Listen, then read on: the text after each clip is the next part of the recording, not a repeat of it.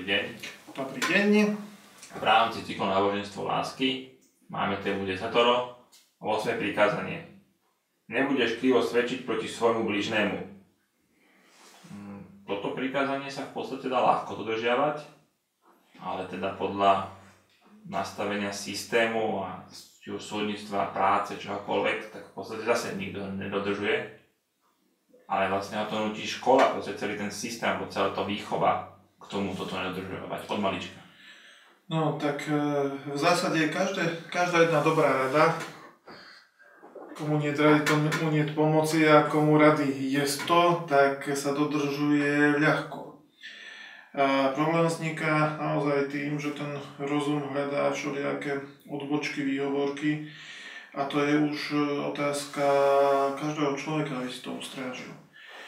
To desatoro môžeme vnímať e, viacerým spôsobom, môžeme ho vnímať v zákone čísiel, môžeme ho vnímať cez choroby, ktoré sú cez vonkajšie prejavy. A keď sme pri tých posledných troch, tak e, musím tu povedať, že kým prvé tri vlastne ukazujú, ako si udržať cestu nahor, to, kam sa máme vrátiť, e, dynamickú, sviežu, čistú, spojaznenú, a tie stredné štyri hovoria viac o takých tých viditeľnejších hmotných veciach, a za ktorými sú samozrejme tie vnútorné pochody, ktoré si treba stále tam uvedomovať tých v podstate 11 vnútorných matriošiek, okrem tej vonkajšej 12. Na tie posledné tri e, len zdanlivo sa dajú ľahko dodržiavať, ale zdanlivo je tlak spoločnosti. Ten totiž to nejako vznikol a vznikol z jednotlivcov, ktorých sa hromadilo viac a viac. A keď zoberieme tie tri posledné dobré rady z desatora, nevydáš krivého svedectva, nebudeš žiadostivý ženy a žiadostivý majetku, tak treba povedať, že toto je najväčšou bolesťou ľudstva, pri ktorej jednotlivci zostanú spútaní smerom nadol. Tak jak prvé tri hovoria smerom nahor. Tieto tri hovoria, že tie neviditeľné veci, ktoré si až tak neuvedomujeme, ktoré strhávajú ľudí nadol, držia ich dole až do proste momentu rozkladu celej hmotnosti, čo je proste, keď ľudský duch zostane v hmotnostiach, do tohoto bodu je to najstrašnejšie, čo ho môže postihnúť, pretože to vedomie aj formu, ktorú získal, sa jednoducho zlikviduje a Vracia sa nevedomé duchovné semienko bez možnosti vedomého života, čo je proste strašné. A tieto zdanlivo len pozemsky neviditeľné veci sú oveľa ťažšie. Sme hovorili o tom, že desatoro ukazuje, v čom spočíva vývoj človeka na zemi, aby proste na to nezabudol. A tieto tri zvlášť hovoria veľmi bolavé veci, ktoré odsúvame na bok, alebo není ich tak vidieť. Keď niekto niekoho zavraždí, okradne, zvlášť keď sú to naši blízki, tam sa vieme rozhorčiť, pohoršiť, vieme okamžite vstúpiť do obrany, ak sme prítomní. Ale keď v našej prítomnosti niekto niekoho ohovára, bez možnosti, špiní jeho dušu, bez možnosti, že by sa ten druhý mohol brániť, tam nie sme takí promptní zaujatí stanoviska. Treba si však uvedomiť, že hrubá hrubohmotnosť, stredná hrubohmotnosť a jemná hrubohmotnosť. Čiže hrubá hrubohmotnosť, to, čo vidíme pozemskými očami. Stredná, proste to je obrovské množstvo vyžarovaní, kde smerom k nám vládne naše slovo, tvorivé alebo netvorivé.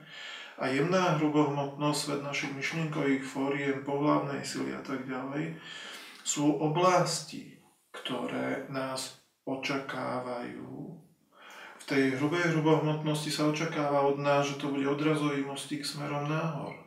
My keď zomrieme, nejdeme automaticky hneď na druhý svet, tak jak si ľudia predstavujú. Sme viazaní v strednej a jemnej hrubohmotnosti, kde na nás čakajú slova a myšlienky, ktoré hutníme, pokiaľ sú čisté, sú našim ďalším odrazovým mostíkom nahor, pokiaľ sú to myšlienky závisti, ohovárania, pokiaľ sú to žiadostivé myšlienky po akýchkoľvek hmotných veciach, vlastne brzdia náš zostup a doslova ho znemožňujú. Čiže prítomnosť, kedy nechám druhého človeka vraždiť dušu iného človeka, ktorý nie je prítomný, že ohovora, hovorí nepravdu, krivo svedčí proti nemu, vlastne je jedna veľká oblasť, v ktorej sa zaťažujeme, tak ako sme spomínali aj pri krádeži. Keď vidím niekoho kradnúť a neohlásim to, som braný na spoluzodpovednosť, tak je to samozrejme aj tu.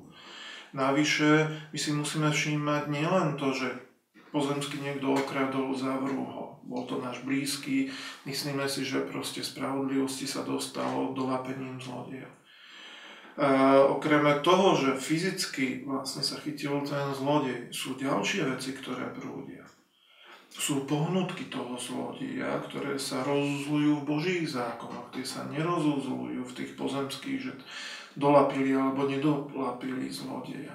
Či jeho pohnútka, bol hladný, jeho rodina nemala čo jesť a ukradol, je úplne iná pohnútka, ako keď okradne niekoho, lebo je to jeho hobby, alebo proste je to jeho žiadostivosť po pozemských majetkoch. Čiže tie vnútorné postoje, naše mlčanie je tiež postoj. Tým, že neprehovoríme, keď niekoho ohovárajú, aj krivého svedectva robia voči nemu. To je tiež náš postoj, ktorý nás čaká, keď prídeme na druhý breh. A je to jedna obrovská katastrofa, ktorá vzniká, z ktorej veľmi ťažko je sa vymotať. Ako duša v nej uviazne a má ako veľký problém. Napraviť to všetko, čoho bol prítomný, keď ohováral, krivé svedectvo dával, alebo vlastne priamo prísahu na súde krivú urobil, nie je veľmi jednoduché, pretože tá duša si to môže nie stovky, iba tisíce rokov, nie len tu na zemi. Môže to s ňou ísť proste ďalej. Čiže treba si uvedomiť, že, že také nevinné taká nevinná kávička, kde sa preberú všetci kolegovia a kolegyne, a ja ešte povedal som tiež, a ešte to, to ti musím povedať, hú, hentá, čo, a takto. To sú veci, ktoré nás očakávajú.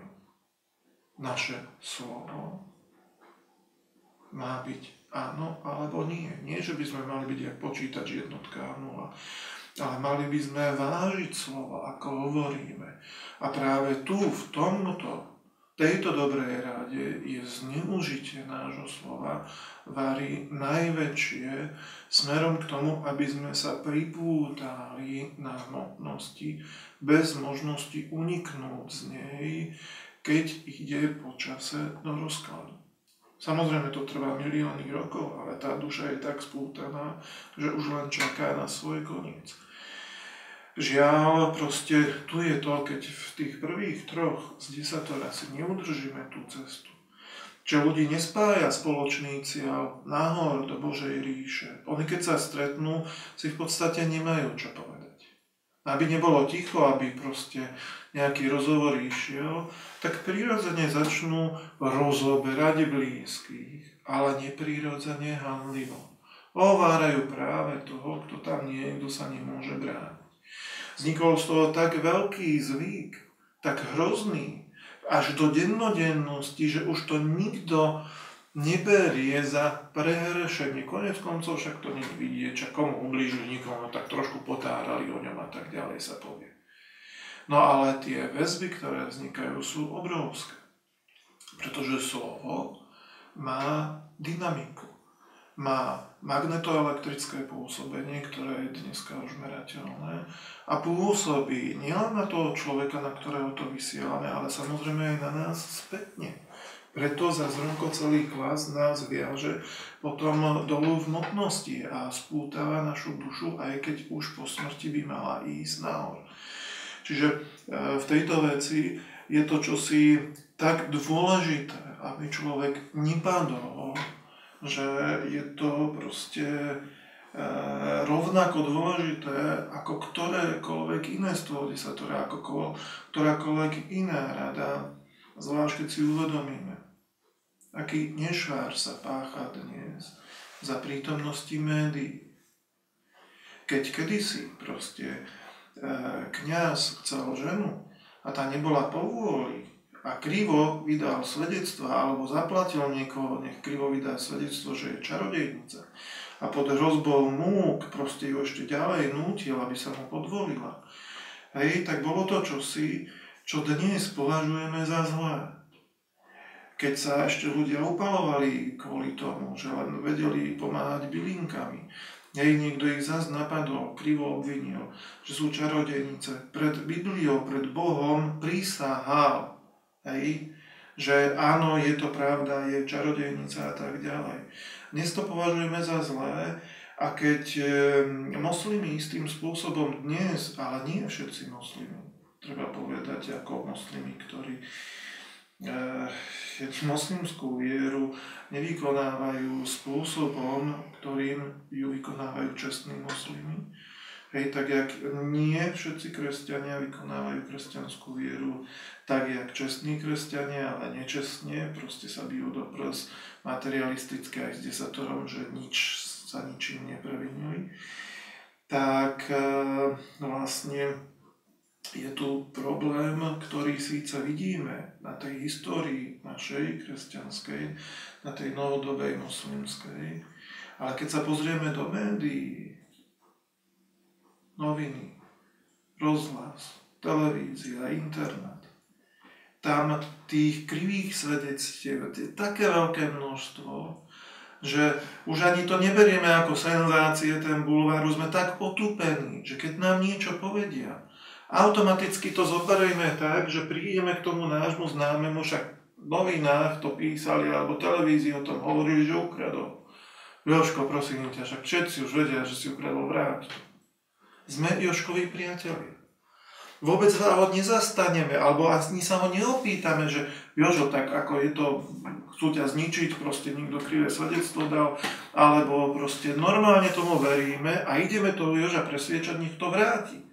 Veľakrát Jožo vôbec nič nevzal. Len niekomu bol nepohodlný, lebo niečo povedal, niečo vedel, čo niekto iný spravil a už bolo veľmi zlé. Už traja ho proste obvinili, kým sa to vyšetrí. Jožo zač- zažije mediálny plinč, doslova duševnú smrť. Po piatich rokoch, keď sa zistí, že to nebola pravda, že to bolo krivé obvinenie, keď je on už dostatočne morálne zlinčovaný, hoci nemal morálnej chyby, Televízne noviny uvedú v malom riadku, v ktorom bežia písmenka ospravedlnenie. Ospravedlňujeme sa Joškovi, že pred 5 rokmi neprávom sme ho obvinili. My sme vlastne len prebrali z, z určitého zdroja toto a tak sa tým ospravedlňujeme. Čiže vyhovára sa na to, že to bol falošný zdroj alebo zdroj, ktorý práve zlyhal. Čiže e, dokonca si ani nevieme priznať už, že tieto linče sa dennodenne robia. A treba to povedať, že nie je to výhradne ako lynč nejakého politika nejakým iným politikom. To je skôr taká hra, ktorú vlastne na nás ako na ľudí hrajú, než že by sa vzájomne linčovali lebo pokiaľ ide o linčovanie, je ho aj vidieť. Nestriedajú sa vo vládach, ale proste ten politik, ktorý to myslí čestne, bude obesený, zastrelený, alebo pri autonehode zrazu zahynie proste na ceste, kde nikdy nikto nezahynul. Čiže a treba vlastne tu si uvedomiť, že v dnešnej dobe médií silných médií, akým je samozrejme aj internet, je možnosť, ktorá sa človeku ponúka na pád práve pri nedodržiavaní tejto dobrej rady, je oveľa, oveľa väčšia, jak kedykoľvek predtým. Niekto na niekoho povie, že spravil hlúposť. Hej? Marienka povie Zdenke, vieš čo, Anka spravila hlúposť. A Zdenka hneď to zavesí na sociálne siete, hneď si to prečíta 30 ľudí, tí si to zdieľajú a hneď to vie tisícka ľudí z celého Slovenska. Nikto nerieši, či je to pravda, alebo nie je to pravda. Či tá informácia, ktorá bola podaná na tú Aničku, cez dve osoby sedí alebo nesedí, každý to zdieľa, každý to rozoberá. Predstavte si tá Anička, čo spravila, aká je ona hlúpa, no verili by ste tomu? A vlastne komentuje sa, komentuje sa, ľudia navzájom sa začnú urážať. Nie, čujete, čo ja vám poviem, Zdena je hlúpa. O, keby ste vy vedeli, Zdena to tam zavesila na ňu, taká je hlúpa a zase proste ten linč pokračuje a ďalšie neoverené a neoverené slova sa píšu. Ale to není otázka len, že sa píšu neoverené slova. To je otázka našich nesprávnych postojov. Treba si uvedomiť, že slovo vždy vybruje v štítnej žláze. Štítna žláza je naša šedá eminencia. Tak je kardinál Richelieu bol šedou eminenciou francúzska. Hej, v zlom používaní slov, ktoré vydávajú krivého svedectva, netvorivo hovoria o druhých ľudí, ničíme túto našu šedú eminenciu, ktorá mohla byť svetlá eminencia. Naše tvorivé slova by naše prehrešky uskutočňovali s veľkou dynamikou neplodnými. Čiže naše tvorivé slova, naše prehrešky, keďže nie sme ideálni, ktoré v spätnom účinku nám vracajú za zrnko celý kvás, tie tvorivé slova tvoria bariéru, cez ktorú tie spätné účinky idú a tá bariéra ich oslabí. Čiže pomáhala by nám tá štítna žláza neochorieť pečeň našimi tvorivými názormi, ktoré hovoríme o druhých ľuďoch, by bola živá a živo by organizmus čistila. Avšak pri porušovaní tohto desatora pečenie nesprávnym názorom zašpinená, nečistí v organizme orgány a v prvom rade zašpinená je tá šedá eminencia, fakt sa stáva šedou eminenciou, ťuká do viacerých oblastí nášho telíčka a snaží sa aj to, čo funguje, rozladiť. Čiže človek sa snaží tým slovom napadnúť niekoho, to slove samotné jeho robí určitú frekvenciu štítnej žlázy, ktorá potom v organizme škodí. Škodí pečeň, škodí štítna žláza, problémov nesmierne množstvo, ktoré môžu z toho nastať. Ako iné je, keď človek túto dobrú radu vážne dbá a aj keď sa dozvie pravdivú informáciu, že niekto spravil niečo zlé, začne smerom k nemu, tak jak to pán Rusnák pri svojom odchode zo zeme hovoril, tvorivo komentovať, tak zaprajeme Ferkovi, aby sa spametal, aby si uvedomil, že kradnutím bude len on mnohonásobne okradnutý, aby veľmi rýchlo hej, našiel správnu cestu. Poďme, zaprajeme mu, poprosíme za ňo, ale budeme ho, keďže je náš priateľ, vystriehať predtým. A Myška budeme vystriať pred tým, aby nehovoril, aby nehovoril krivé svedectvo o druhých ľudí a tak ďalej a tak ďalej. Čiže týmto postojom našu pečeň oživujeme, ona oživuje čisticové teličko, našu štítnu žlázu oživujeme tými tvorivými slovami, ktoré sú mnohokrát aj samozrejme prísne, keď ten blízky robí neprávosť. Ale snažíme sa mu pomôcť nie dokázať mu, že je zlý, ale pomôcť byť dobrý v tej prísnosti. A toho, ktorý už dobrý je, dynamicky podporujeme samozrejme aj slovom.